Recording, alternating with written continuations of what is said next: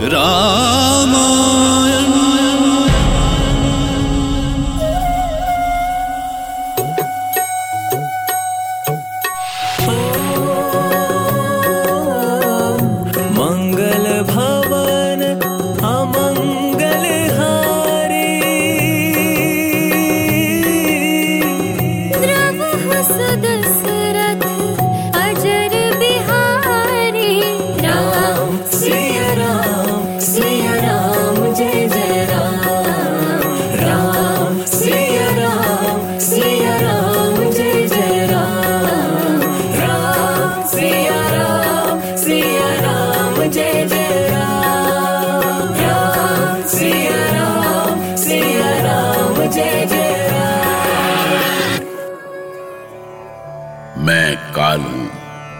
मैं अयोध्या राजमहल में अचानक आए संकट का साक्षी रहा हूँ। जिस समय पूरी अयोध्या श्री राम के राज्यभिषेक की तैयारी में लगी थी, तभी दूसरी ओर कुबड़ी दासी मंथरा कूटनीति का चक्र व्यूह रचाने में लगी थी। उसके मीठे विष का असर महारानी कैकई पर धीरे धीरे चढ़ने लगा था। वो भरत को युवराज बनाने के लिए सहमति दे चुकी थी, पर मंथरा इतने से ही मानने वाली नहीं थी।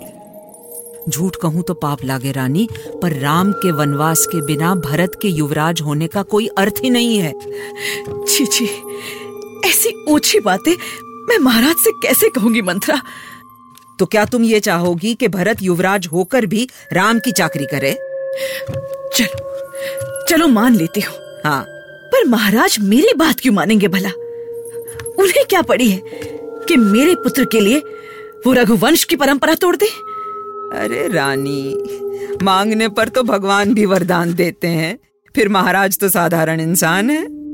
वैसे भी तुम्हें तो उनसे मांगने का अधिकार है। कैसा अधिकार? क्यों? भूल गई रानी। तुम्हारे दो वरदान आज भी उधार है महाराज पर है ना? झूठ कहूँ तो पाप लागे। देवासुर संग्राम को याद करो जब तुम महाराज के साथ युद्ध में गई थी और वहाँ लंकापति रावण से सामना हुआ था।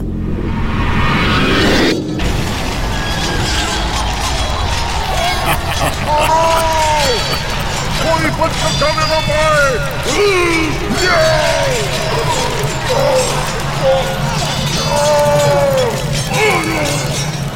नहीं किसी को।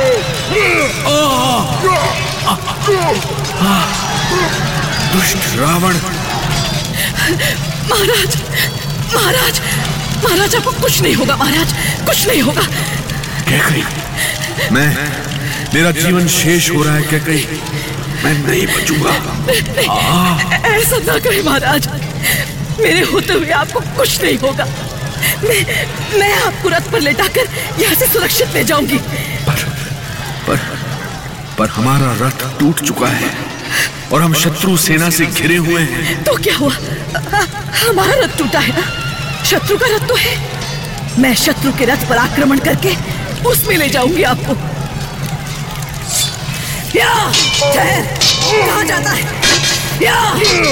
या! या! आइए महाराज, आइए। समझ गए महाराज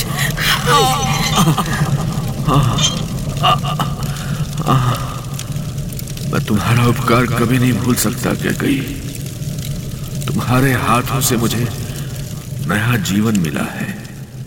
रक्त का बहना रुक गया है महाराज। मैंने लेप लगा दिया है। क्या कही तुमने मुझे जीवन दान दिया है। मैं तुम्हें वरदान देना चाहता हूँ। महाराज आपके जीवन से बढ़कर मेरे लिए और कोई वरदान नहीं है, महाराज। ठीक है। अभी नहीं तो और कभी जब भी चाहो मुझसे दो वरदान मांग लेना। ये मुझ पर तुम्हारा ऋण गई केकई का वो बहुत बड़ा ऋण था, महाराज, पर जिसके बदले में वो कुछ भी देने को तैयार थे। पर क्या उसके बदले केकई महाराज से इतना बड़ा अधर्म करने को कह सकेगी? क्या वो इतनी कठोर हो सकती है? कुछ याद आया रानी? हैं? याद आए महाराज के दिए हुए दो वचन? सब कुछ याद आ गया। सब कुछ। हाँ। दो वरदान महाराज पर आज भी उधार हैं। तो किस जन्म के लिए बचा के रखे हैं वो वचन? आज मांग लो पर याद रहे सब कुछ भरत के अयोध्या आने से पहले ही हो जाना चाहिए। झूठ कहूँ तो पाप लागे रानी वरना सारा खेल बिगड़ जाएगा। और मंत्रा का मंत्र काम कर ही गया।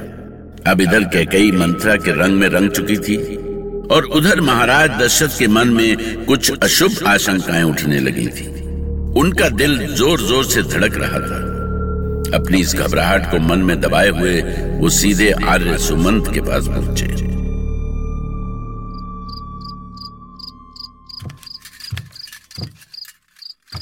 महाराज, आप इतनी रात में यहाँ? क्या कोई विशेष बात है? मन में कई आशंकाएँ गुमड़ रही हैं सुमंत। लगता है जैसे मैं कुछ खोने जा रहा हूँ। ये आप क्या कह रहे हैं महाराज? श्री राम के राज्याभिषेक के शुभ लग्न में आपके मन में ऐसी बातें? इस समय ऐसा क्या हो सकता है? किस आशंका की बात कर रहे हैं आप? राम के राज्य अभिषेक की सूचना सुनकर पूरी अयोध्या खुशियाँ मना रही है। प्रजा में उल्लास है पर पर आप चुप क्यों हो गए महाराज? सब कुछ ठीक ही तो चल रहा है। पर महारानी के कई उनकी कोई सूचना नहीं है। वो तो सदा आपकी शक्ति बनी है महाराज। राजमहल से लेकर युद्ध भूमि तक वो हमेशा आपके साथ खड़ी रही हैं आपकी शक्ति बनकर। उन्होंने सदा आपकी भावनाओं को समझा है। यही तो चिंता की बात है सुमंत।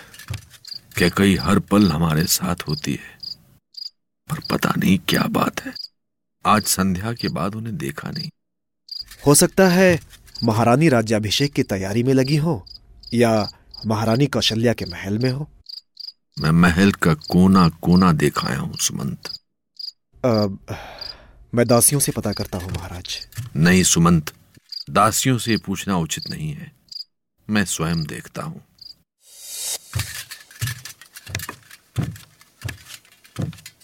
पूरा राजमहल तो प्रकाश से जगमगा रहा है पर महारानी कैकई के कक्ष में अंधेरा जाने कहाँ चली गई?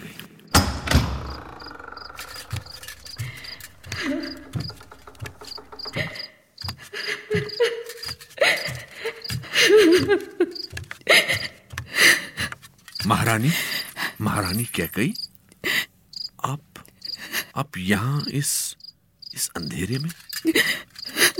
आप कुछ बोलती क्यों नहीं? क्या हुआ आपको? आपको देखने के लिए हमारी आँखें अधीर हो उठी हैं और आप महारानी क्या हो गया आपको? किसने आपका दिल दुखाया? कुछ बोलिए तो महारानी प्रिय। छोड़ दीजिए मुझे मेरे हाल पर। और लौट जाइए उल्टे कदमों से। मैं इसी लायक हूँ। ये कैसी अशुभ बातें कर रही हैं आप। आज पूरा अवध राम के राज्य अभिषेक की घोषणा से खुशी में झूम रहा है। और आप यहाँ बालों को बिखेरे कैसी दशा बना रखी है? मेरी ओर देखिए तो सही। बस मुझे इतना बता दीजिए कि आपके इस शोक का कारण कौन है? आप आप हैं शोक का कारण।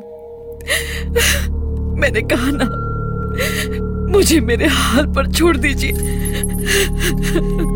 पुरुष के भाग्य और प्रिया के चरित्र को कोई नहीं समझ सकता। फिर दशरथ कैसे समझते हैं?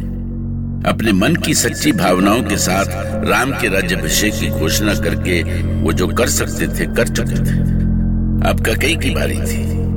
और वो जो करने वाली थी, उसकी कल्पना तो दशरथ को स्वप्न में भी नहीं थी। कितना प्रेम दिया था उन्होंने कैकई को, अपनी सभी रानियों से बढ़कर। और वो थी भी इस योग्य। पर आज ऐसी घड़ी में वो अपने किए का बदला इस तरह मांगेंगी। भला ये दशरथ कैसे सोच सकते थे? रामायण।